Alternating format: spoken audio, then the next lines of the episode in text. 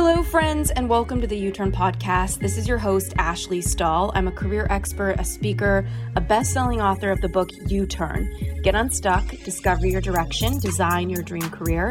And I created the You Turn book and the podcast as a place to help you connect to who you truly are at your core. And that's why every single week, I want to bring a guest on with the intention of helping you expand what's possible for you, both in your confidence, whether it's in work or love, and just in life in general. So let's get into this week's episode. What's going on, You Turn friends? It's Ash here, and I'm really excited to have someone on the show who I would relate to more than the usual guest, and it's Humble the Poet. He's an international best-selling author. He's an acclaimed artist. He's a social media powerhouse. If you have not checked him out on social media, he's incredible. He has a highly sought after new book called How to Be Loved Simple Truths for Going Easier on Yourself, Embracing Imperfection, and Loving Your Way to a Better Life. Humble offers insightful stories from his own very personal experience with love, as well as down to earth advice for on the most you know important lesson he's ever learned, which is that love isn't found or earned; it's really realized. Um, so, without further ado, thank you so much um, for coming onto the show. Thank you so much for having me. Yeah, you know, I I don't think I've ever had a poet on the show, and it, that's so funny to me now that I think about it because I always tell people I identify more as a poet than a business owner. Mm. um, and anyone who is out there putting their work in the way that you are, it's so vulnerable and courageous. And you've been at it a while, so I imagine that there's some version of you that has gotten used to it. But um, tell me a little bit about what it's been like to be this poetic presence and what you have going on in your life that's influencing your poetry. Yeah, um I remember when I, my I wrote my first book Unlearn, I independently crowdfunded it and put it out independent. And the biggest single contribution I got was like fifteen hundred dollars, and I thought it was a typo, and it was this very generic email, um, but it was a uh, HBSU dot uh, com or something, and it turned out to be a Harvard professor. Oh, wow! And he was, I think he was like the, their head of crowdsourcing, and I think he was excited at the idea of watching an artist kind of take the business side of it into his own hands. And I eventually went to Harvard to go visit him, and uh, he had a quote at his desk that was Andy Warhol that said, "Business is the most interesting type of art." Mm. And I think for me, that's kind of been this reminder of like your creativity is not just here for what you put out into the world it's also how you approach life and it's also how you approach business and with every type of journey people go on there's a beaten path that's beaten for a reason mm-hmm. and there's templates and then societal ideas and then there's you know our internal software that kind of leads us in different ways but there's like there's no right or wrong way to do things Mm-hmm. Um, every way could be the right way. Mm-hmm. So I think for me, it's definitely been that as well. And having these constant reminders, um, you know, talking today about things that are on my mind. I think the big thing that's been on my mind is, you know, the word authenticity and recognizing that even from a superficial metrics, money, attention economy standpoint, like keeping it real is better. Yeah. Like it really is. And it may not get you the most eyeballs immediately, but it's the most sustainable because you're just being yourself and you can do it forever. Yeah. any games we play, the prizes are to keep playing. So mm. if you if you are your authentic self, all you're obliged to do is continue being your authentic self. And I think that's really interesting as you as people get into this uh, attention economy of social media, where you want to get the eyeballs, you want to compete for the eyeballs, and there's little tips and there's little tricks and you know say some polarizing shit and you know yeah. or outrage or you know or you know this fact's gonna blow your mind. You know you, you catch yeah. them with a hook. You do all yeah. this. All this. Wear a bright color so they see your video in the feed. Like wave your hands. Yeah. Do you know it's interesting you're talking about this because I just came off of a month of vacation and I visited a family friend who my dad's been friends with forever and she's incredible, um, very wise. And she was talking to me about anti aging and filler and all of these things that we do to, especially as women, but you know, everyone to resist aging. And it was interesting because some of her grandchildren came over to the house. We were in the snow in Utah, and they're like Disney Channel stars. So they have movies and all this stuff.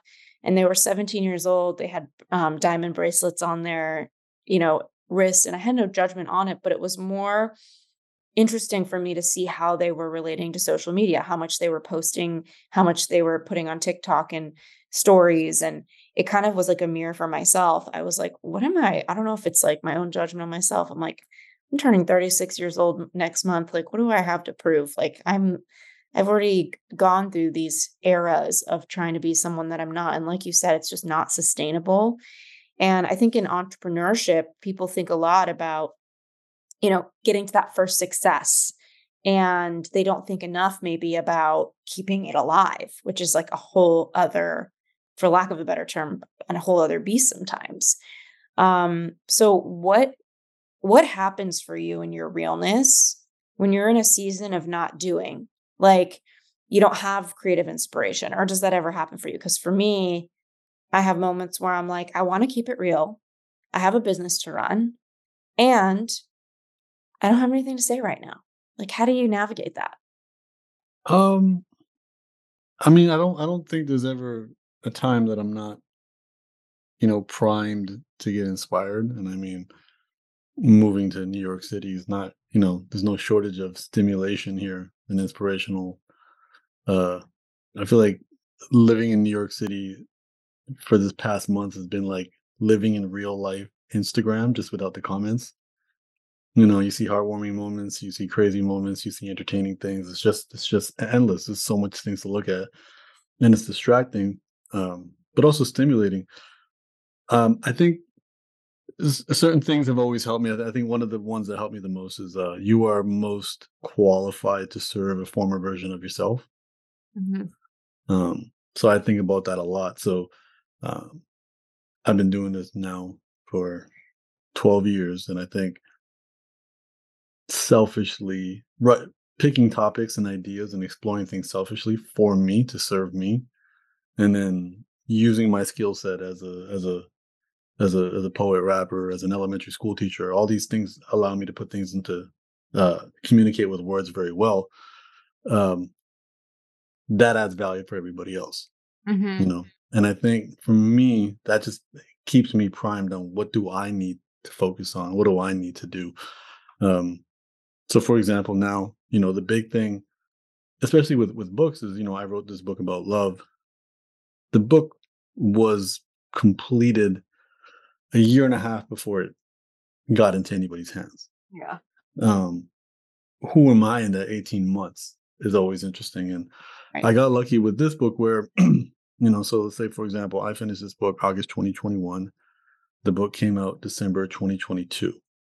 Wow. I my deadline to like give it to the printers, like there is no turning back, was September 2022. Mm. So it's like three months out from dropping. The day of the deadline, um, took a few shots of tequila and wrote the last chapter. Wow. And what what and the idea was like squeeze out, squeeze your sponge. Yeah. Like what's left in you. You're reading stuff that's 18 months old. What's left in you now? what do you want to say, especially around love? And um, it exposed, you know, new things I learned uh, around the world of love. And also, uh, as I was ramping up promotion, uh, helping me reveal, you know, ideas around anxiety, um, which has now become the new kind of my new central focus of life, which is anxiety. And probably the next book will be about anxiety mm-hmm. and hence the move to New York. you want to research anxiety, come to come to the city, the city that's just full of it. Yeah. Uh, so I think for me, there isn't there isn't a downtime. There's probably just a less structured time. Mm. I'm always thinking about it. Um, am I writing it all down? Am I reflecting on it? Am I routined with it? Probably not. Um, but that'll probably happen maybe starting in the summer. Mm-hmm. And you know, that's when like that'll be my full time job to live life with a notepad. Yeah, I love that. Beautiful. Yeah, write everything down. And then probably the winter will probably be the uh every single day r- writing the book, Mhm. hibernating. You ain't have nowhere to be.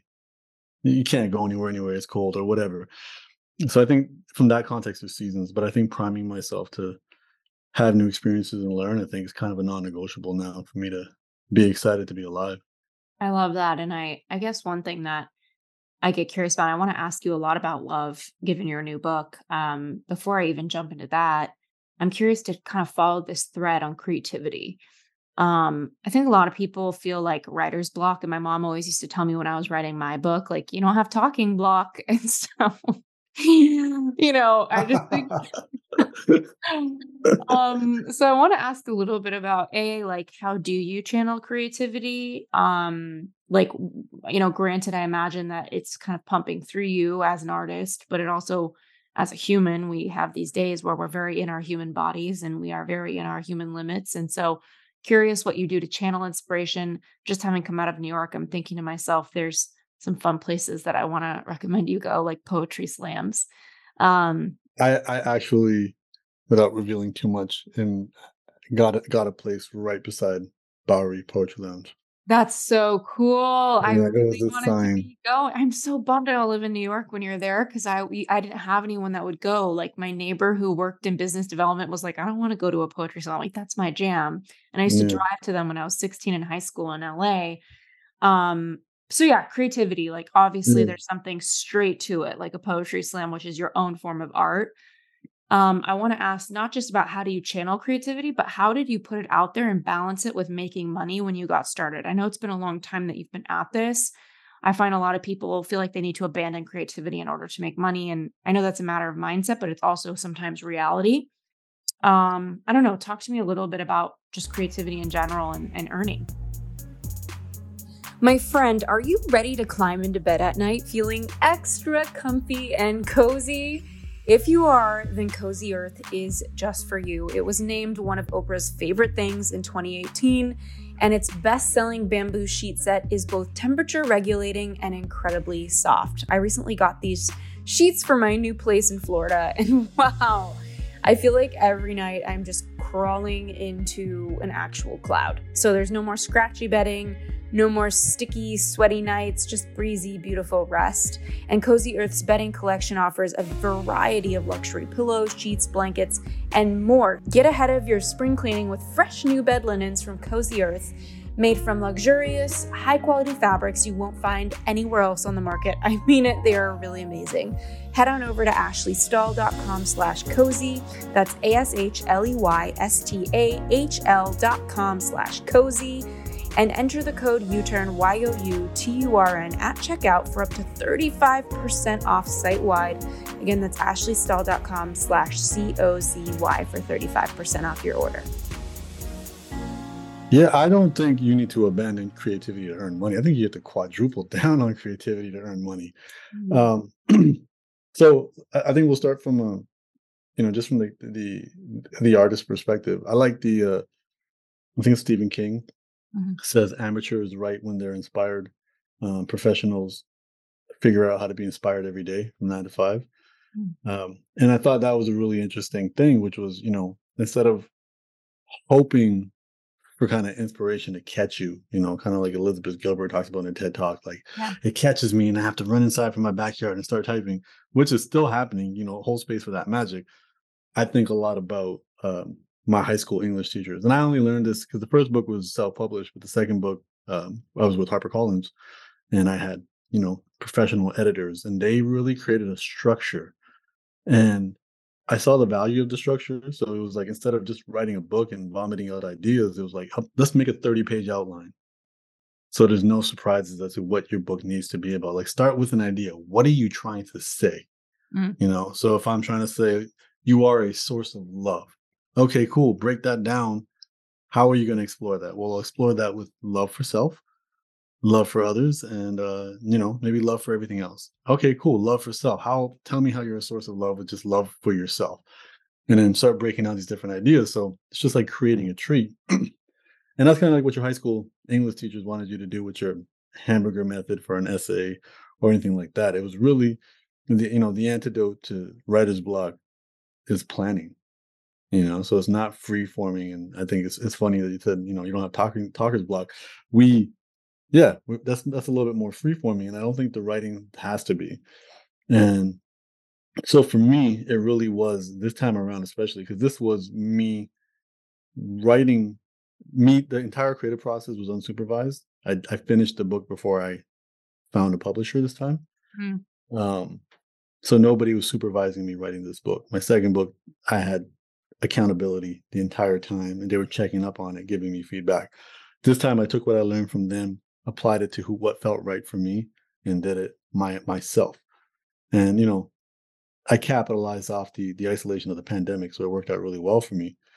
So for me, it really was planning out what I was going to say. First, first deciding what do I want to say, mm-hmm. how do I want to say it, and I would put on these big giant sticky notes, stick them on my computer, and then I'd wake up the next morning completely fresh and hit the computer before I did anything, probably even before getting caffeine.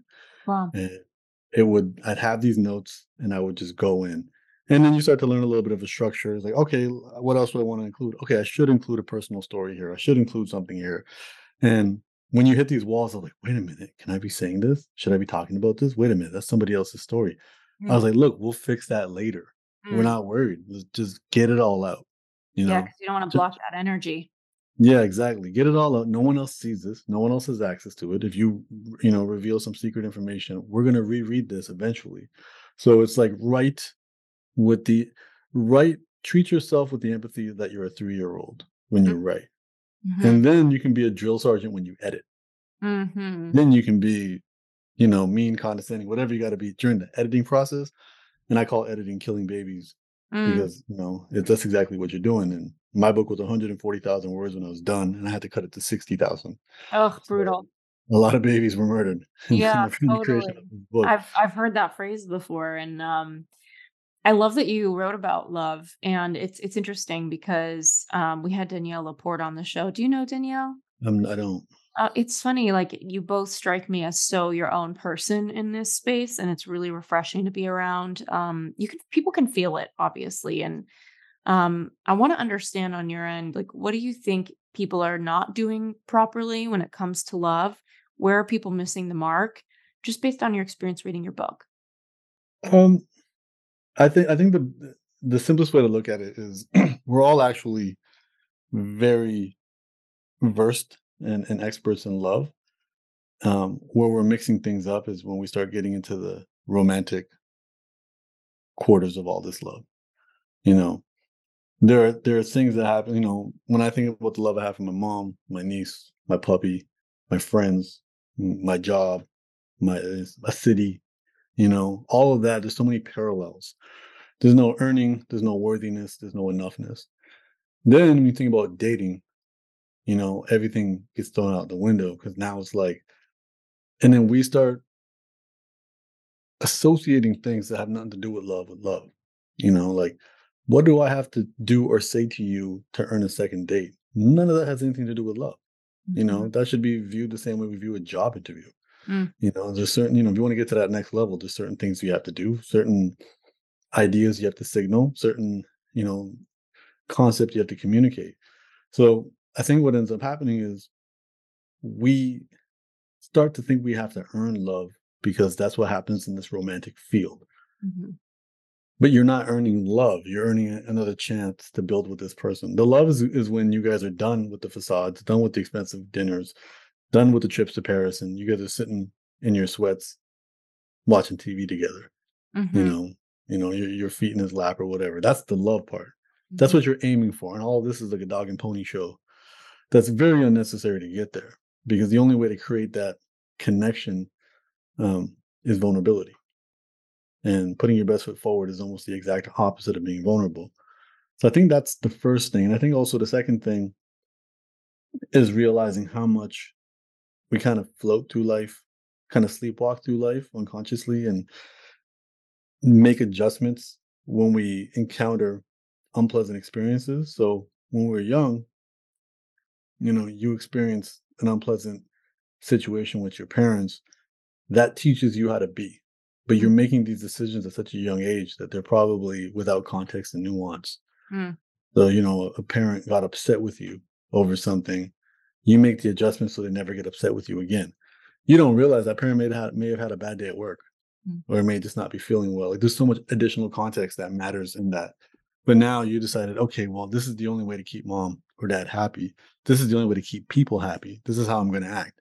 Mm. And then we kind of make that a part of our identity and our personality. And then that has us constantly wanting to either earn uh, or define what love needs to feel like.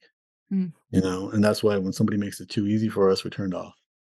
You mm. know, or um, you know, if somebody uh makes us want to earn it, you know, we may gravitate towards them because it, it matches with what we were exposed to as kids, not realizing that whoever raised us, they were imperfect beings and they were trying their best, but they should not be our role models for love. They were just our first model for love.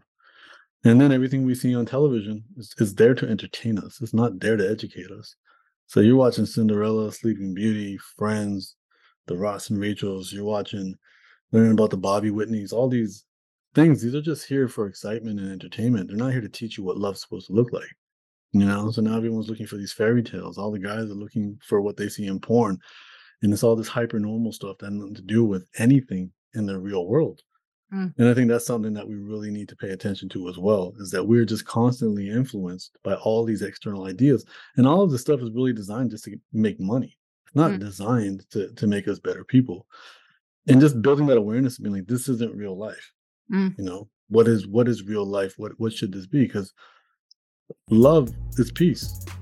Mm. You know, and peace would not make for good TV. Do you want to get your daily dose of greens but not feel like you're eating dirt? this episode is sponsored in part by our dear friends over at Athletic Greens. And what I love about their greens powder is that they're not only carbon neutral, but they taste incredible. I started taking Athletic Greens because I really wanted to get all the nutrients and all the vitamins that I could in one swoop, and I just couldn't bring myself to keep drinking those celery veggie juice smoothie things. I just wanted something that tasted good and was good for me. And their greens are tropical, tasty, and yes, their travel packs are perfect for road trips and getaways. So you never really have to miss out. I've been on Athletic Greens for the past year and I just can't seem to live without it anymore. I've passed it on to a couple of friends and now it's become a staple for all of us. I actually look forward to taking my greens every morning. With one delicious scoop of athletic greens, you're absorbing 75 high quality vitamins, minerals, whole food sourced superfoods, probiotics, and adaptogens to help you start your day right. This special blend of nutrients supports your gut health, your nervous system, your immune system, your energy, your recovery, focus, and your anti aging, all the things. Right now, it's time to reclaim your health and arm your immune system with convenient, daily nutrition. It's just one scoop in a cup of water every day. That's it. I actually even put it in a smoothie sometimes. To make it easy, head on over to athleticgreens.com slash U-turn and you're going to get a free one-year supply of immune-supporting vitamin D and five free travel packs with your first purchase.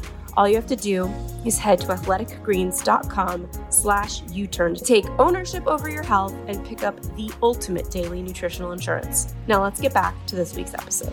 The best way to learn a language? Immersion. Living where the language is spoken and just using it every day. But if that's not in the cards for you this year, you can still learn a language the second best way, and that's with Babbel. Don't pay hundreds of dollars for private tutors or waste hours on apps that don't really help you speak the language. Babbel's quick 10-minute lessons are handcrafted by more than 200 language experts to help you start speaking a new language in as little as 3 weeks. Babbel's designed by real people for real conversations. And since I personally haven't been in France for a while, I love to hop onto Babbel for a few minutes every day and just keep my French up to par. Babbel even helps me with my accent, my pronunciation, so that on my next trip, I'll feel confident stepping off the plane, ready to chat with anyone. Here's a special from Babbel limited time deal for our listeners right now to get 55% off your subscription, but only for the U-Turn community at babbel.com slash U-Turn. So you can get 55% off at B-A-B-B-E-L dot com slash Y-O-U-T-U-R-N. Rules and restrictions may apply. Selling a little or a lot? Shopify helps you do your thing however you cha-ching. Shopify is the global commerce platform that helps you sell at every stage of business. From the launch your online shop stage to the first real life store stage, all the way to did we just hit a million orders stage? Shopify is just here to help you grow. Whether you're selling scented soap or offering outdoor outfits, Shopify helps you sell everywhere. From their all in one commerce platform to their in person POS system, wherever and whatever you're selling, Shopify has you covered. Shopify helps you turn browsers into buyers with the internet's best converting checkout. 36% better on average compared to other leading commerce platforms. And sell more with less effort thanks to Shopify Magic, your AI powered all star. What I love about Shopify is how no matter how big you want to grow, they give you everything you need to take control and take your business to the next level. Shopify powers 10% of all e commerce in the entire United States, and they are the global force behind Allbirds, Rothy's, Brooklinen, and millions of other entrepreneurs of every size across 175 countries. Plus, Shopify's award winning help is there to support you and your success every step of the way. Because businesses that grow, grow with Shopify. Sign up for a $1 per month trial period at shopify.com slash U-turn. Go to shopify.com slash Y-O-U-T-U-R-N now to grow your business no matter what stage you're in. Again, that's S-H-O-P-I-F-Y dot com slash U-turn. So, okay, this is this is an interesting point because a lot of my best friends are therapists and I feel like there's two different frames, right? Like when you're working on yourself, there's just looking at areas you want to do even better and then there's also being kind of problem centered, right? Like looking at the problems, which uh, whatever the problem is, whatever the challenge is, it's effective to be having that awareness. Um but I think sometimes it creates a challenge in their lives where they're nitpicking or fault finding when it comes to love. Um, so I'm just curious to kind of hear your take on like, I don't know, what you've learned on the romantic side of things as someone who writes about this and thinks about this so much. Um, what does it look like to walk that line of accepting someone and loving them versus loving yourself and saying this isn't right for me um, I don't know. I'm just curious what comes up for you around that because, you know, I'm in a relationship newly with someone who's very introverted. Yeah. And so people kind of will pass judgment if he doesn't engage with them, but he's highly observant, he's highly intuitive, and he kind of takes his time to just see what's going on before he enters himself into a conversation with us. Um, if I'm at a table of people. So yeah, I'm learning that what what acceptance looks like in this relationship with him because in the past I'd be like, "Hey, you need to say something. You need to talk to these people." Versus like, yeah, maybe he wants to stretch in that way, but this is who he is. He's just not a chat chatterbox like me. Um, and it's been hugely revolutionary for me to realize I don't need a partner that talks to me all the time, even though I'm a communicator, I'm a thinker, I have so many different thoughts. So curious what your thoughts are on that. Um, not just my dynamic, but just accepting someone. Yeah, I, I mean, I don't necessarily view it as a line that has to be kind of towed Yeah. um, in between two different things. I think probably from a pragmatic standpoint, um, abandon abandon expectations, um, and instead have intentions for Mhm. other people or for you as a couple, and have standards for yourself.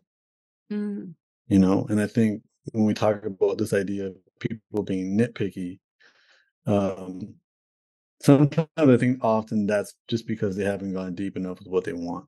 mm, You know, it's a to, the shovel is the word why, right? So it's like, you know, she goes, I want him to be six three. Why? You Mhm. know, I don't want to stand beside a guy who's shorter than me. Why? And we keep going. And hopefully it reveals something that actually matters. Hopefully, and I think a a lot of times when we talk about this height thing, um, very few people are going to be like, oh, because I care what other people think about us and I don't want them laughing at us, at us, or judging us. Hopefully it goes the other way and they say, well, security.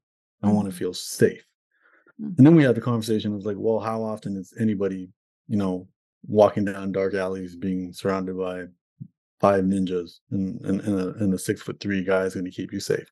Mm. You know, what actually is the definition of safety in 2023? hmm Most likely, it'll probably be financial uh, or making special accommodations to who you are. My safety is if, you know, let's say I have anxiety attacks, I need a partner who sees that, recognizes that. None of these have their, you know, their height doesn't matter in any of these, you know. So it's really about finding out that feeling associated with these standards. Um, so when people are nitpicky, I think they're not, they haven't gone deep enough in that self awareness and figuring out what's what's there for them. I think once we achieve that self awareness with our standards, then we start to see the differences between a red flag and a special accommodation. Mm. For some people, an introvert can be a red flag for who they are, what they are, uh, what matters to them. Um, I have a friend, his father is a, is a real estate agent. And I mean, to pay the bills, he's got to be a social butterfly. Yeah. Um, but he has an antisocial wife, you know, and you you could see for the betterment of the family, if he was married to somebody who was also a social butterfly, how that would benefit this family unit. Mm. So that for him is, a- is a reasonable and understandable red flag Mhm. if somebody wasn't social, Mm. um, because it not only associates with his goals, but if he's trying to build a family, a family unit, a tribe, a village, you Mhm. know, that takes resources and you know he the the more social his wife is the more the more people want to be around them you know good things happen in business in that world. Yeah. um but for somebody else it may not be a big deal. Like the, the healthiest relationship i know in my life is my sister's and Mm. he is very extrovert. She is very introvert. Um tease each other about all the time. Not an actual conflict you know? She she'll say you know when we go out traveling he wants to stop and talk to every single person. Mm. he'll turn a 10 minute walk into a 40 minute walk. But that's it. Like she's teasing them you know but also they've had the communication and they're 20 years in where she'll be like okay cool if i want to get this walk done and, and i'm not going to go with you because you're going to slow me down he doesn't get offended you know he goes on his own walk and is the social butterfly that he is and she can go put some headphones on keep her head down and go for a speed walk um and i think that's the important part Mhm. recognizing that so for them it's a special accommodation that they made for each other it wasn't a red flag I love know, that. Such a and distinction. Yeah, and I think you know, I know I learned this like even like there's there are girls who you know, I knew a girl you know I used to sleep in the same room as my grandpa and he snored and it became a comfort thing. So I want my guy to snore. You mm-hmm. know, for other people it's like you know it's a complete red flag if a guy snores or whatever. So I think it's really about knowing yourself specifically, Right. and that just requires that internal you know there. So I don't think it's a battle. I think if anything, doing one helps with the other getting to know yourself, strengthening your relationship with yourself. Because I think very often in these surface level relationships, there's such a power dynamic. Mhm. So it's really about it's like I need to get my way to get my way, not that I actually care. I don't care, you know, like you want Mexican, I want Italian.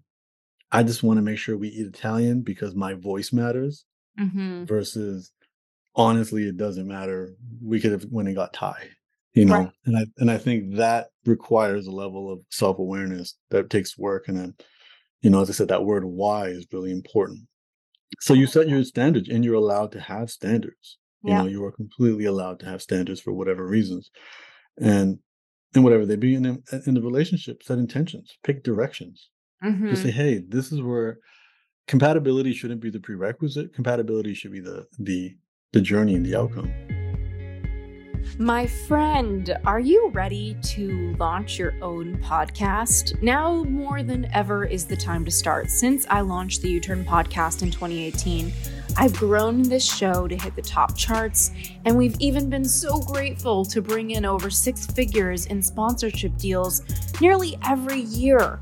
And we have amazing conversations with top leaders and experts, as you know. And I just can't believe to this day that I get to have this much fun and that the show gets to support my business with sponsors we love that we get to share with you about.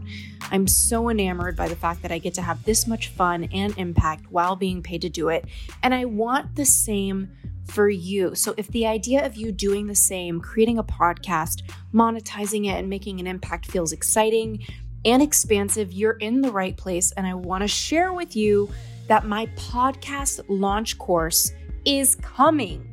But in the meantime, I wanted to give you a complimentary, very detailed launch checklist filled with prompting questions to get you clear on your show, tactical action items, and everything else that you don't forget anything, as well as the creative ideas to market and launch with impact. So, what I have here is more than just a free checklist. It's the beginning of your future as a fellow podcaster. I really want this for you if you have the inspiration I did. So head on over to ashleystahl.com slash checklist and you can get this tool that's totally free. Again, that's ashleystahl.com slash checklist for my free checklist to start your podcast and launch with love. Yeah, beautiful. And I imagine there's probably gaps between people where it's like that just doesn't look like a journey they want to take together. But it's so interesting to kind of take a look at is that a red flag or just a special accommodation? I think what a beautiful question for someone to ask. I want to ask you a little more about vulnerability because um you know i was we, we've talked a lot about attachment styles on this show um but those of you who haven't don't remember those episodes there's four attachment styles anxious which is somebody who's preoccupied with love avoidant someone who the closer you get the further they want to run and then there's secure which you know people who are comfortable with conflict and intimacy. Um and then there is anxious avoidant, which is the lucky 5% who are like, come here, go away. So anxious until I get you and then avoidant once I have you. Exactly. So mm-hmm. with these attachment styles, um, you know, and, and those of you who want to do research on this, it's really interesting stuff around being formed when you're a baby. But uh, it's interesting. I was reading that while half of the population is securely attached, meaning that they're very comfortable with intimacy and they don't have anxious or avoidant tendencies, um, that most of the dating pool is avoidant, and it, which it makes sense because even though 20%, 25% of the population is avoidant, afraid of intimacy, most of them are busy being afraid of intimacy, so they haven't made a commitment. Mm. So around 40, 50% of the dating pool is um, uncomfortable with intimacy in some way. And I think that there's something really beautiful about someone who wants to grow. And it's so important that people who are emotionally open and ready to be vulnerable and experience real love are met in their vulnerability in their in their sharing. Um, so I, kind of wanted to get some thoughts from you on like what does it even mean to be vulnerable? Does it have to be through conversation? Like people like you or i have a skill set of words so we're probably going to create eh, intimacy or connection through words and vulnerability through words but what does it mean to even be vulnerable? Um, and what would be your thoughts on someone who wants to learn how to open up a little bit more but they're really kind of shedding those layers of being emotionally unavailable, of being afraid of intimacy. Yeah, I think I think you know, vulnerable by all definitions is leaving yourself open to attack. You know, it's what are the vulnerable parts of our bodies, you know, that could sustain injury, you know, what's vulnerable, you know, vulnerable parts of a a, a fortress, you know, it's always the parts that can be attacked. So what we do is we avoid being vulnerable because we don't want to be attacked. And and the definition of attacked at this point can even be judged. You know, mm-hmm. it could be non-verbal judging. It could be somebody raising an eyebrow, somebody rolling their eyes. This is enough to just crush us. Yeah. Um, and I think that goes back to our kind of primal ancient software of needing to to please people because that was survival when we lived in small communities. If the community didn't approve of you, they kick you out and you die. So disapproval feels like death fomo feeling left out feels like death all of that feels like death. So now we avoid being vulnerable because we don't want to be judged. Right. I think we have to come to this reality that hey we're not in small communities anymore. Absolute complete rejection from anybody feels like death but does not actually equal death. Mm-hmm. um, we we now live in these large communities of millions of people and you can move four blocks away from where you live and it's a whole different life and experience and a whole new tribe to create and do all of that. So I think the first thing is to realize is it feels like death because it used to be death for like 40,000 years. But in the last two, 300 years, it stopped being death, mm. being rejected, being canceled, owning all these things. It never leads to you physically dying. Um, it just might be an annoying couple of days or, or a heartbreak or what have you. And I'm not here to minimize it if anybody's gone through that. Um, but avoiding that kind of is the reason we get there because we never create these pathways for love to flow and that, those pathways are built on vulnerability vulnerability isn't black and white. It's not zero and a hundred. I think that's the other thing. When we have fears around vulnerability, we think, okay, the goal here is, is to get to like TMI level. Mm-hmm. You know, just share so much information, and now, you know, they they're gonna judge me. They're gonna what have you. And it's like, no, you can be, you know, what I was taught through my therapist is carry two stories in your pocket Mm. um, that are vulnerable that could, you could share with a complete stranger, Mm. and even you don't have fear of judgment. Um, one of my stories, as we were talking earlier, um, is losing my first dog, Mm. and you know my hesitations around getting another dog, Mm. and then finally, you know, getting another dog, and a year and a half after getting her, post COVID, I got her during COVID, so she never got to go into the vet's office, Mm. or I never got to go with her, and then a year and a half later, take her to the vet's office, and see that metal table that you know I first put my last dog to sleep on and having that moment, feeling it jarring and, and recognizing that I had a trauma I didn't even know existed until I saw that table. Oh, That's that's a story of vulnerability that I can tell anybody and not be worried or Mm. afraid. mm. And I think when you do when you have these stories ready, what you'll realize is not everybody, but the vast majority of people that you share this level of vulnerability with, they'll reciprocate that level of vulnerability. yeah.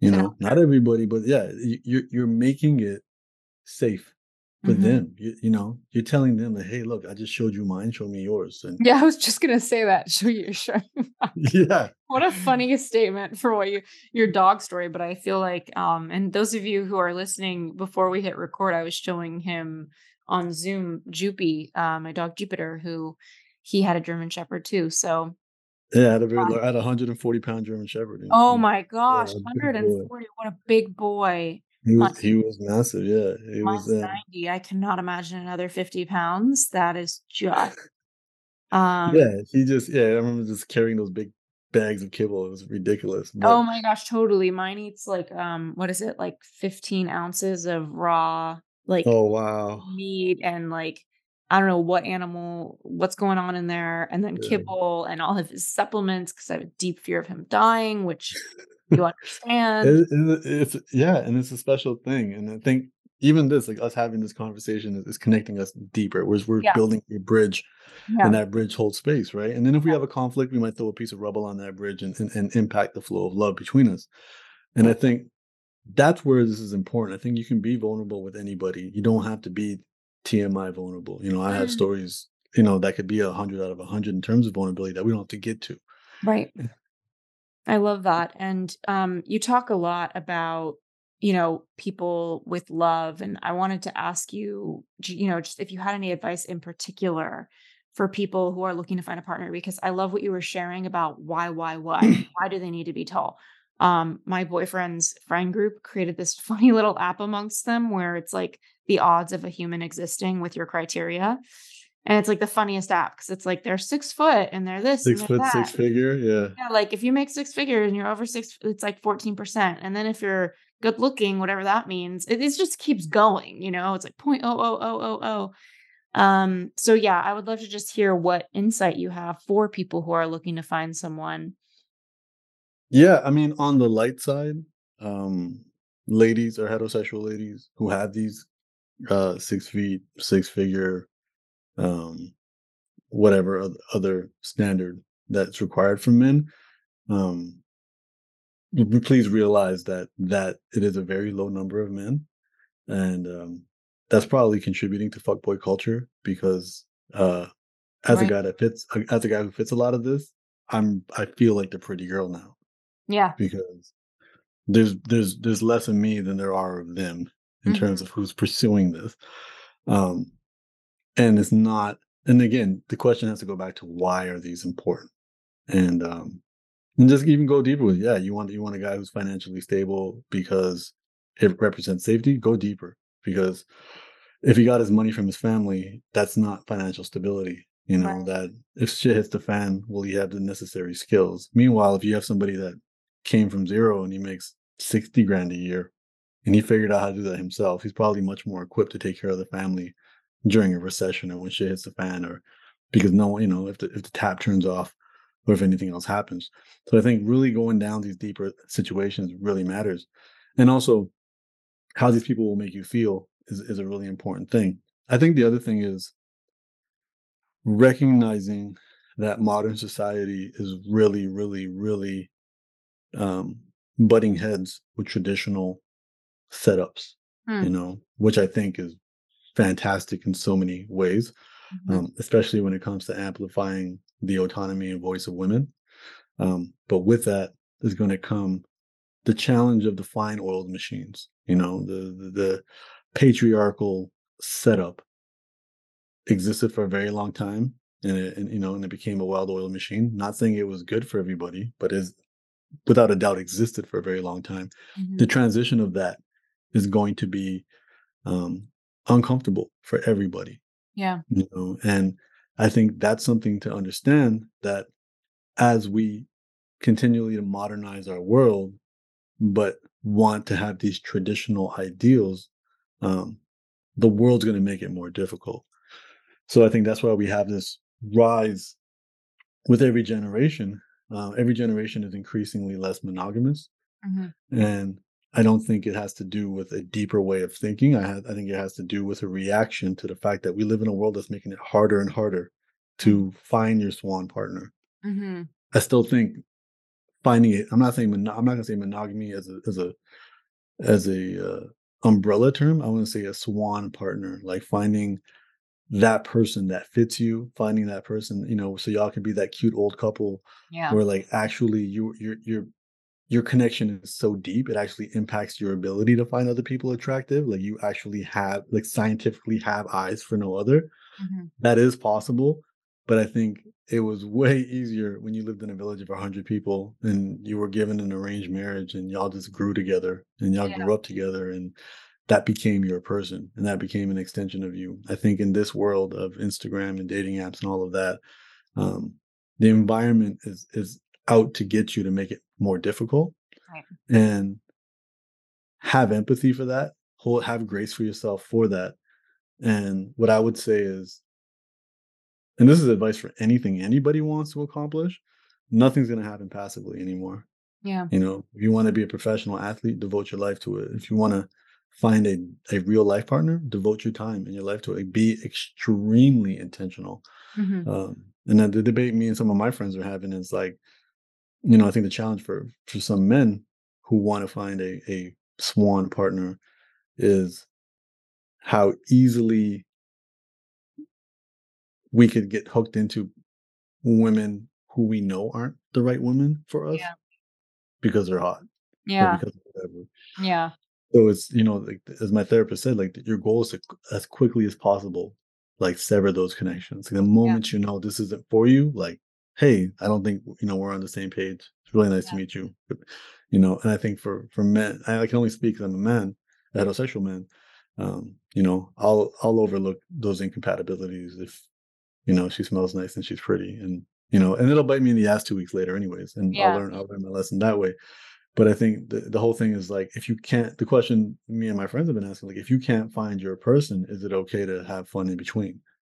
And i think that's that's a debate that i'm not going to answer either um because as i said i think the the environments that we're in people our grandparents weren't living in cities of 11 million people um access to instagram access to dating apps access to this belief that there's there could be something better there and that subconsciously seeps into us um so you know i would say for women you know go to the smaller towns if you want to find a guy who who still has those smaller town ideals and understandings. Um but also you you have to be intentional. You have to be really intentional really clear with your intentions and your standards and uh devote time energy and resources into it. I think that's probably the best way to do it. Um knowing that the world is not on your team your, your environment is not on your team. They're not um so our society is an economic engine and it's not in their uh it's not in their interest to have you uh just simply find your life partner and being so in love with them that you don't need that expensive fairy tale wedding and you don't need those overpriced divorce lawyers and you don't need to go get married again to make up for the last one. You know that's that's that's the society that we live in now. Mhm. and so yeah be intentional uh, and realize no one no one's on your side you know these apps aren't designed to make you find a partner these apps are designed to keep you on the app Hey, You Turn friends, it's Ash here, and I've got to admit, my closet has been incredibly crammed with a lot of clothes, but nothing to wear. The solution? I decided to donate a ton of them and turned to Quince. They are the upgrade for high quality, affordable pieces. Now I have a wardrobe of luxury essentials that transition from one occasion to the next. And the best part? I stayed on budget. All Quince items are priced 50 to 80% less than similar brands. So by partnering directly with top factories, Quince cuts the cost of the middleman and passes the savings on to us. Quince only works with factories that use safe, ethical, and responsible manufacturing practices and premium fabrics and finishes. I just love them.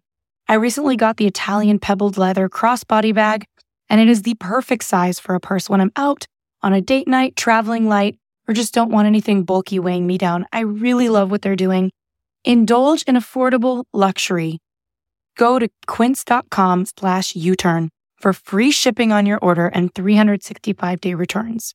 That's Q-U-I-N-C-E dot com slash Y-O-U-T-U-R-N to get free shipping and 365 day returns. That's quince.com slash U-turn.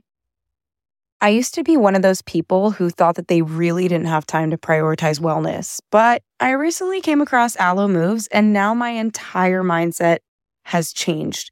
This app makes it so much easier for me to keep my wellness routine on track. And because they have everything in one place, you know, there's yoga, Pilates, fitness classes, mindfulness, self care tips, healthy recipes, so much more. You all know I love a little recipe situation.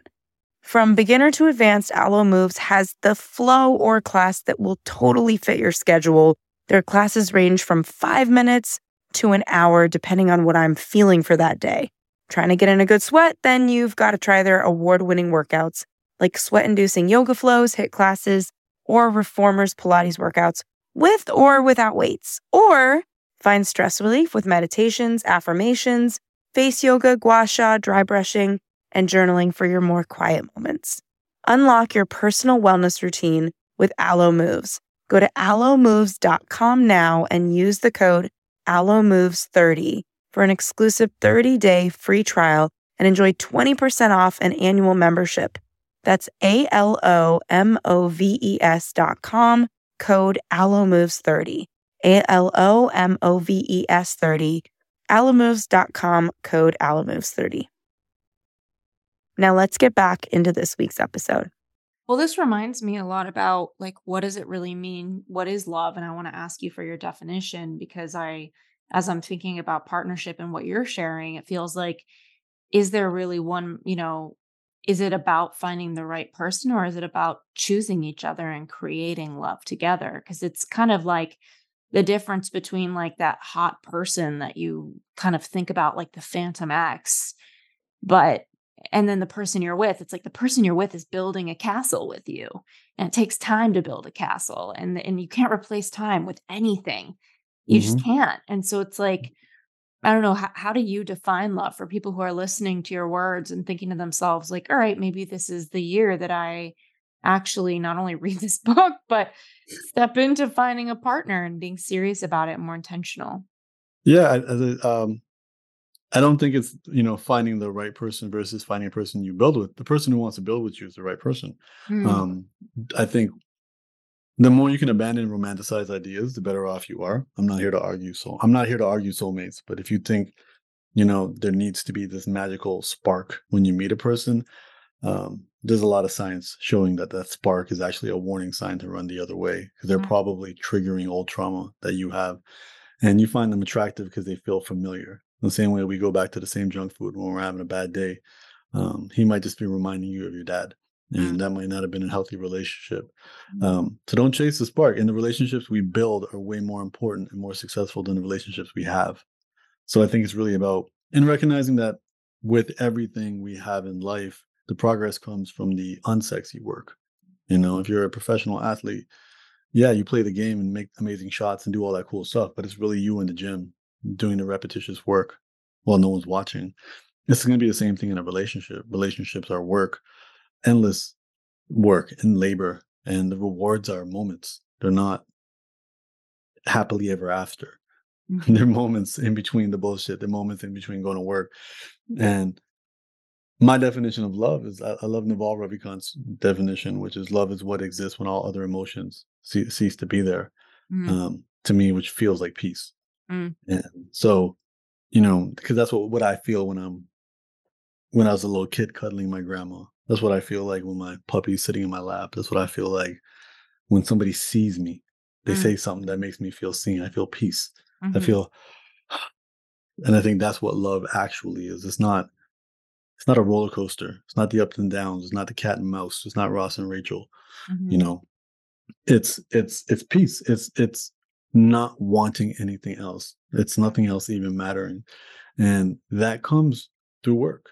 Mm. That really comes through work. It doesn't come to a, a, a diamond ring that costs two months' salary. That does, it doesn't come through big trips to Paris. It doesn't come through fairy tale weddings that you you know that that will look nice on the gram. You know, it'll, yeah. it'll come from feeling good, not looking good. Mm-hmm. And I think that's the really important thing here. So having that intention and realizing you can build with anybody. Um, some people will just make it easier than others based on where they're at and based on how your baggage aligns and based on everything else and how comfortable they are being vulnerable and how easy it is for them to see you and how easy, easy it is for you to see them. Mm. And that just means, as I said, like, you know, cutting you know, cutting out the facades, focusing yeah. on vulnerability from day one. I, I just saw this morning actually a spoken word poem from a woman, and it's just really done really well. And the whole poem is about having sex first, mm. like not even on the first date, having sex first, mm. and talking about the detriment of the the idea that that is the most valuable thing a woman provides.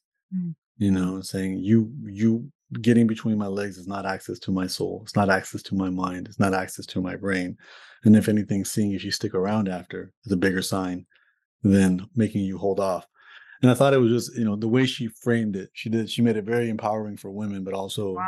very challenging to be to counterintuitism um, of what we're taught in kind of this cat and mouse game of like guy has to put his best best foot forward to build a level of trust, interest, and safety for a woman to decide if he's worth having sex with.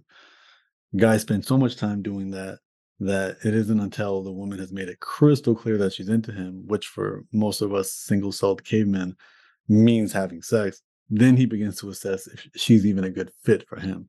Mm. You know, and I think that in itself becomes an issue because we're playing all these games before we're even seeing if this is somebody I want to build with.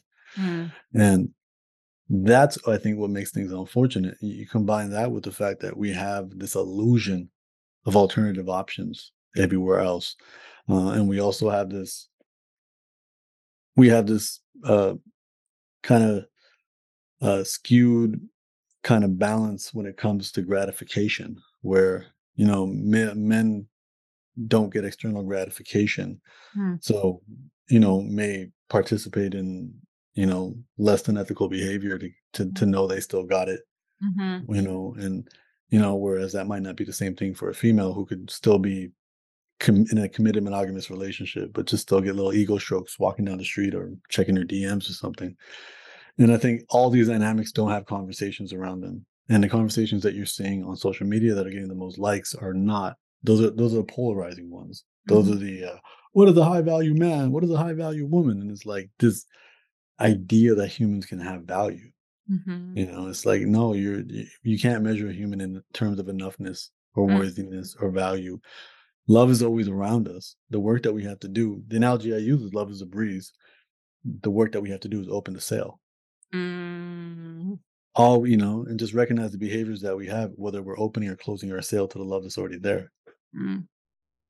At the end of the workday, the last thing I want to do is grocery shop and sometimes cook dinner, which is why I've really come to appreciate Factor meals. Eating better has never been so easy with Factor's delicious, ready to eat meals. Every fresh, never frozen meal is chef crafted, dietitian approved, and ready to go in two minutes. You'll have over 35 different options to choose from every week, including Calorie Smart, Protein Plus, Keto Also, there are more than 60 add ons to help you stay fueled up and feeling good all day long. There's no mess, no prep, just clear meals. Factor meals are ready to heat, ready to eat. There's no prepping, cooking, or cleanup as needed.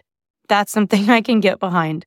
Sign up and save. I've done the math, and factor meals are less expensive than takeout, and every meal is dietitian approved to be nutritious and delicious. So head on over to factormeals.com slash uturn50 and use the code uturn50 to get 50% off. That's code uturn, Y-O-U-T-U-R-N 50 at factormeals.com slash You Turn 50 to get 50% off. Now let's get back into this week's episode. Okay, so my final question for you, unless there's something else you can share that feels present, is you tell people not to fall in love with potential. And I think that's so huge. Um, for me, I always get confused on like what is potential versus just two people who are growing, you know, like when my when someone asks me, can you do better? It's like oh, if I say, yeah, I'm happy to work on that. It, I guess it's like you said before, there's no line, but I think sometimes it's hard to balance being a growth oriented person and wanting someone to change. So, how do you navigate or what do you have to share around this idea of not falling in love with people's potential? Um, so, I think the first thing is what I say is you can fall in love with potential, but it has to be your own. Mm. So that's the potential you're you're allowed to fall in love with. Somebody else's potential you can't. Um, and the reason for that is you're you're by default denying what's in front of you and not accepting what's in front of you. Um, and I don't think this in any way, shape, or form uh, butts heads with people who have growth mindsets. I mm-hmm. think what we have to recognize is we are constantly moving. So this is where we have to get rid of words like balance. If you were actually physically balancing in life, you know that's it's, a moment. You know, you balance on a tightrope. It's a moment. You don't just establish balance and then lock it in. So I like the word harmony finding a harmony in things and then you know comp- compensating accordingly to if you need more highs you need more lows so what i would say is i like using the video game analogy which is you buy a video game the goal is to complete the video game but you want to enjoy every single moment while you play yeah. You know it's not just about conquering the video game and skipping straight to the end because then you would feel like it was a waste of money. You want to enjoy every step of the way but you you're only happy if you're making progress. So you and your partner can be making progress. That's setting an intention. You know mm-hmm. set a direction for you and your partner that you guys both mutually agree on whatever it is and head in that direction. Mm. but love what's in front of you you know love what's in front of you and be happy that you guys are going somewhere together mm. um, versus saying well you know, if she only learned how to communicate better, things will get better. So, you know, she'll work on that. And it's mm-hmm. like, no, if she's not she's not communicating to you well now, like it's not like you gotta love what's in front of you. And that's if that's not living up to your standards now, it isn't gonna do it later. I think everybody listening to this who's been through a breakup, you know, a lot, the vast majority of you can can own up to the fact that what the what what the final, you know, uh nail in the coffin was probably something you noticed in the first three dates. Yeah. And um yeah, so that's what don't fall in love with potential is. It's not going to go away. Mm-hmm. People don't people don't change for anybody. They change, but they don't change for anybody. They change for themselves. So you are climbing a mountain. Just in, all I'm saying is enjoy the view while you climb, because realize that you you are moving. You either you're either rolling down the hill or you're going up the hill. Um, there is no stagnation. There's no being happy with where you are. There's enjoying where you are as you move. But there has to be, um, as I said, it's just abandoning this idea of perfect. So when people say, "Can you do better?" Just like is somebody more perfect, mm-hmm. abandoning that idea and really being like, "No, like, are we making progress?" Right. And celebrate the progress. Like you go to the gym, you'll make the most progress at the gym if you enjoy the workouts. That almost makes me want to ask you about trust because like progress is like a very real feedback that yeah. there's something is moving that matters to someone. Yeah. Um hopefully positive progress. So I guess what I would imagine people are wondering is like how do I trust the progress? What if it's just now and I'm I'm I'm guessing the answer is like there is no way of knowing if they're going to progress forever or maybe there is. I don't know. Do you have any thoughts on that? Yeah, I mean, shit happens. Like shit Right. really happens. I I know a couple. Oh man, like this is yeah. I know a, a really sweet couple. Um, two guys, and 13 year difference. But they Mm. were they lived together three years, got married. One of the most beautiful marriages I'd ever seen. He, the older one, was a clear breadwinner, had a really good job, high level exec at a high level company. The young one was like a like low level, uh, getting into the entertainment space uh, as a manager and what have you.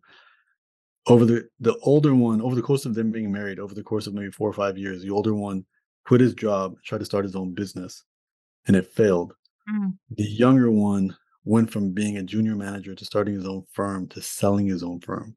Wow. So the power dynamic shifted. Shifted over those years through circumstance, and it led to a divorce. Oh wow. Um, That interesting how like someone feeling maybe smaller. I don't know what I can't. yeah, but- but big. But some relationships are kind of built on this idea of like you're over here and I'm over here, and our relationship won't exist if this power dynamic or gap doesn't exist. I mean, again, it's I think sometimes it's not even expressed. yeah, You know, I think sometimes it's like, oh, like this is how it is, yep, and I like how it is. You know, I I, I pay the bills and he doesn't, and it's cool, and he does these things, and I, you know, and that this is how it is, and we kind of expect things to stay like that forever. And I think with with this story specifically, I just think it was just a combination. Like they both had very extreme luck in the opposite directions. Like he gave up, like the, the, the older one giving up these high end jobs to start his own business because his confidence was that high, had his business fail. The younger one, literally being at the bottom of the totem pole, created his own business and sold it for a gang of money all within that five years. I think that's not a story that's very common yeah, uh, with two people. And I think that really messed the dynamic up where uh, maybe they both didn't think the other would change. I don't know what the internals of their relationship were, but I do know like it was unfortunate to that point where I do believe, you know, I mean, even from a divorce standpoint, I believe there may not even been a, a prenup because the older one didn't, maybe he didn't mind. And then when there was a divorce, the older one got more from the younger one. Like it's, it's an, it's an interesting, as I said, like this world, this world Yeah. that we live in, which is heavily based on economic engines Mhm. you know divorce rates go up when economic uncertainty is high Yeah. um you know so it's in these relations like love isn't the glue like Yeah. please realize love isn't the glue that keeps uh, a marriage a marriage is a is a legal partnership it's a financial partnership it's a whole bunch of stuff so i think for me it's not about trusting it's about having those conversations it's about right because i think they probably never had the conversation because they probably just assumed it wouldn't happen like he had 12 years on him things would have you know Right. we don't have these conversations about what if I get in a car accident and I'm, you know, a quadriplegic? What if all of these different situations, we just don't talk about them. We don't deal with them until they happen. Now we're reactive and not responsive. Right. So I think it's not about trusting. Mhm. Um, you know, there's this quote that the bird lands on the branch and doesn't trust the branch not to snap. It trusts its wings that if the branch snaps, it'll fly. yeah. So it's like we have to, then this is where the cliche hope for the best, prepare for the worst Yeah. what we generally do in the society is we hope for the best, prepare for the best, and then freak out when we experience the worst. kind of reminds me of this finance class that I took in college, um, where the professor was talking about how, like, when an economic downturn comes, it's kind of like people are swimming in the ocean naked, and you don't really know who's not wearing pants until the tide finally pulls up and people are exposed. Um, yeah, it's like hope for the best, plan for the best. Um, I love all of your wisdom, and I know you've been at it a long time. I'm so bummed I'm not in New York anymore to go to poetry slams with you because I was dying for I someone. mean, you can always come back. Can I'm gonna come be back. back. I'm gonna be Yeah. back, and I will be messaging you that we need to go. And um, what what can you? Where can everybody get started with you? Um, I'm imagining your book is everywhere where books are sold, but um, is there anything around finding you that would be helpful for everyone? Yeah, the book is is called How to Be Loved um, by Humble the Poet myself, and it is available everywhere books are sold. If you can't find it, you can go to humblethepoet.com slash love. And uh, but you can find it Amazon, Barnes and Noble. If you're in Canada, Indigo, Waterstones in the UK, it's a it, it should be everywhere that books are. And and there's also an audio version on Audible, um, so you can definitely check that out.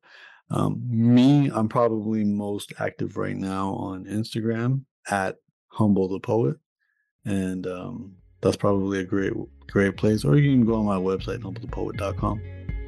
Thank you so much again for coming on. Thank you so much for having me. Thank you so much for tuning into the You Turn podcast. And thank you again so much for our sponsors. We are here because of you and to our listeners. Thank you for checking out our sponsors. We always pick people and brands that we trust and we believe in.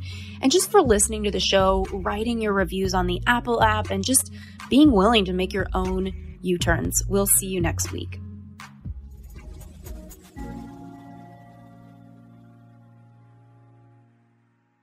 This episode is brought to you by the Yap Media Podcast Network.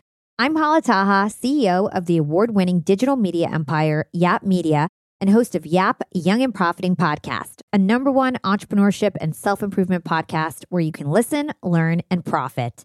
On Young and Profiting Podcast, I interview the brightest minds in the world and I turn their wisdom into actionable advice that you can use in your daily life. Each week, we dive into a new topic like the art of side hustles, how to level up your influence and persuasion, and goal setting. I interview A list guests on Young and Profiting. I've got the best guests, like the world's number one negotiation expert, Chris Voss, Shark Daymond John, serial entrepreneurs Alex and Leila Hormozi, and even movie stars like Matthew McConaughey. There's absolutely no fluff on my podcast, and that's on purpose. Every episode is jam packed with advice that's going to push your life forward. I do my research, I get straight to the point, and I take things really seriously, which is why I'm known as the podcast princess and how I became one of the top podcasters in the world in less than five years. Young and Profiting Podcast is for all ages. Don't let the name fool you. It's an advanced show. As long as you want to learn and level up, you will be forever young. So join podcast royalty and subscribe to Young and Profiting Podcast, or YAP, like it's often called by my YAP fam, on Apple, Spotify, Castbox, or wherever you listen to your podcasts.